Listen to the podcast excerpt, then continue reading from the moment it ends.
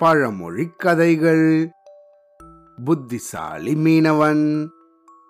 தமிழ்நாட்டுல பல கடற்கரை நகரங்கள் உண்டு. அதுல கோடியக்கரை, வேதாரண்யம், வேளாங்கண்ணி, நாகப்பட்டினம், பூம்புகார், காரைக்கால் அப்படின்னு நிறைய நகரங்கள் உண்டு.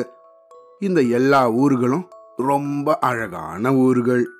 அங்க அவ்வளவு கடற்கரைகள் இருக்கும். அதே போல இது எல்லாம் ரொம்ப அமைதியான ஊர்கள்.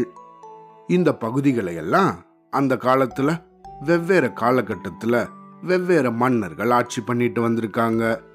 சோழர்கள், பல்லவர்கள், பாண்டியர்கள் அப்படின்னு பல மன்னர்கள் ஆட்சி புரிஞ்சிருக்காங்க. இவங்க மட்டும் இல்லாம பிற்காலத்துல போர்ச்சுகீஸ்காரங்க, ஹாலாந்துக்காரங்க, பிரெஞ்சுக்காரங்க அப்படின்னு இவங்கெல்லாமும் ஆட்சி புரிஞ்சிருக்காங்க. இந்த மாதிரி இருந்தபோது நாகப்பட்டினத்தை ஒரு காலகட்டத்துல சூளாமணிவர்மன் அப்படிங்கிற மன்னர் ஆட்சி புரிஞ்சுட்டு வந்தாரு. இந்த மன்னருக்கோ மீன்கள் அப்படின்னா ரொம்ப பிடிக்கும். வகை வகையான மீன்களை வெவ்வேறு இடங்களுக்கு இவர் பயணிக்கும் போது விரும்பி சாப்பிடுவாரு. இந்த விஷயத்தை கேள்விப்பட்டிருந்த பேட்டைக்காரன் அப்படிங்கிற ஒரு மீனவர் இந்த மன்னர் சூளாமணிவர்மனுக்காக ஒரு மீனை கொண்டு வந்திருந்தாரு. அவர்கிட்ட கொண்டு வந்து, மன்னா, இது ஒரு அரிதான மீன் வகை, இந்த மீனை உங்களுக்கு கொடுக்கறது தான் பொருத்தமா இருக்கும் அப்படின்னு நினைச்சு உங்களுக்காக இது எடுத்துட்டு வந்திருக்கேன் அப்படின்னு சொன்னா. இந்த மன்னரும் ரொம்ப சந்தோஷப்பட்டு அவன்கிட்ட ஆயிரம் பொற்காசுகளை கொடுத்தாரு. ஆனா மன்னர் இப்படி ஆயிரம் பொற்காசுகள் கொடுத்தத பக்கத்துல இருந்த மகாராணி பார்த்தாங்க. அதை பார்த்ததும் அவங்களுக்கு பயங்கரமா கோபம் வந்துருச்சு. என்னது இது, ஒரு மீனுக்கு போய் ஆயிரம் பொற்காசுகளா? இவ்வளவு பணம் யாராவது ஒரே ஒரு மீனுக்காக கொடுப்பாங்களா? அதை உடனே இப்ப திரும்பி வாங்குங்க அப்படின்னு சொல்லிட்டாங்க. அதுக்கு இந்த மன்னரோ மகாராணிய பார்த்து, இந்த பாரு, ஏற்கனவே இது முடிஞ்சு போன வியாபாரம். அவரோ என்கிட்ட அந்த மீனை வித்துட்டாரு. நானும் அவர் கையிலேயே அந்த பொற்காசுகளை எல்லாம் கொடுத்துட்டேன். இது போல முடிஞ்சு போன வியாபாரத்தை மாத்துறது அழகு கிடையாது அப்படின்னு இந்த மன்னர் அந்த காசை திரும்பி வாங்க மறுத்துட்டாரு. இதை கேட்ட இந்த மகாராணியோ சும்மா ஒன்றும் இருக்கல. மன்னரை பார்த்து, சரி, அவனை இப்பவே கூப்பிட்டு இந்த மீன் ஆனா அல்லது பெண்ணான்னு கேளுங்க. அவன் ஆண் மீன் அப்படின்னு சொன்னா எனக்கு பெண் மீன் தான் வேணும் அப்படின்னும், பெண் மீன் அப்படின்னு சொன்னா எனக்கு ஆண் மீன் தான் வேணும் அப்படின்னு கேளுங்க.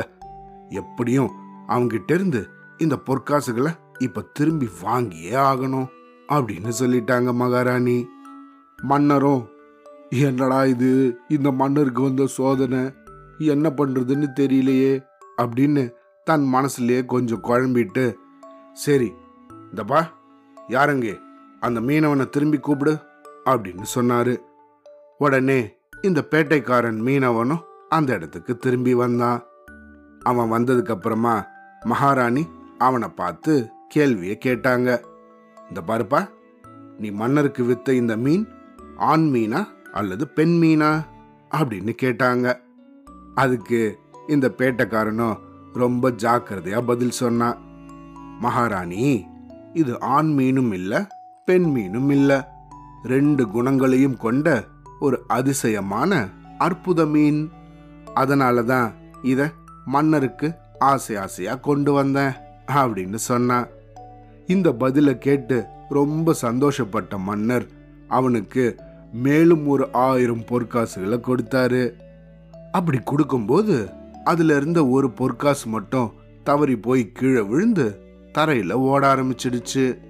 இந்த மீனவனோ தன்னோட கையில இருந்த மற்ற பொற்காசுகளையும் பிடிச்சிட்டு குடுகுடுன்னு குனிஞ்சு ஓடி அந்த விழுந்த ஒரு பொற்காசை எடுத்தான். இத பார்த்த மகாராணியும் இன்னும் பயங்கரமா கோபமாயிட்டாங்க. உடனே அவங்க மன்னர் பக்கம் திரும்பி, இங்க பாருங்க, இந்த பேராசக்காரனை கீழே விழுந்த அந்த ஒரு காசையாவது வேற யாராவது எடுத்துக்கிட்டோன்னு விடாம அதையும் துரத்தி துரத்தி எடுக்கிறானே அப்படின்னு சொன்னாங்க. மகாராணி மன்னர்கிட்ட இப்படி சொன்னது இந்த பேட்டைக்காரன் காதுல விழுந்தது. உடனே அவன் பொறுமையாக நிதானமா மகாராணி பக்கத்துல வந்து, கீழே விழுந்த அந்த ஒரு காசை நான் பேராசையால எடுக்கல மகாராணி, அந்த நாணயத்துல நம்ம மன்னரோட உருவம் இருக்கு, யாராவது அதை தெரியாம மிதிச்சா கூட என்னால அதை தாங்கிக்கவே முடியாது அப்படின்னு சொன்னான். இந்த பதில கேட்டு மன்னர் இன்னும் நெகிழ்ந்து போயிட்டாரு. அதனால அவனுக்கு மேலும் ஒரு ஆயிரம் பொற்காசுகளை பரிசாக கொடுத்தாரு. அவனும் அதை சந்தோஷமாக வாங்கிட்டு ரெண்டு பேருக்கும் நன்றி தெரிவிச்சு வணக்கம் செலுத்திட்டு போனா. இதுக்குதான் வாயுள்ள பிள்ளை பிழைச்சுக்கும் அப்படின்னு ஒரு பழமொழி உண்டு. அதாவது யார்கிட்ட எப்போ எப்படி பேசணும் அப்படின்னு தெரிஞ்சு வச்சு பேசுறவங்களுக்கு எப்பையும் எந்த தொந்தரவும் கிடையாது. சரியா? அவ்வளோதான்.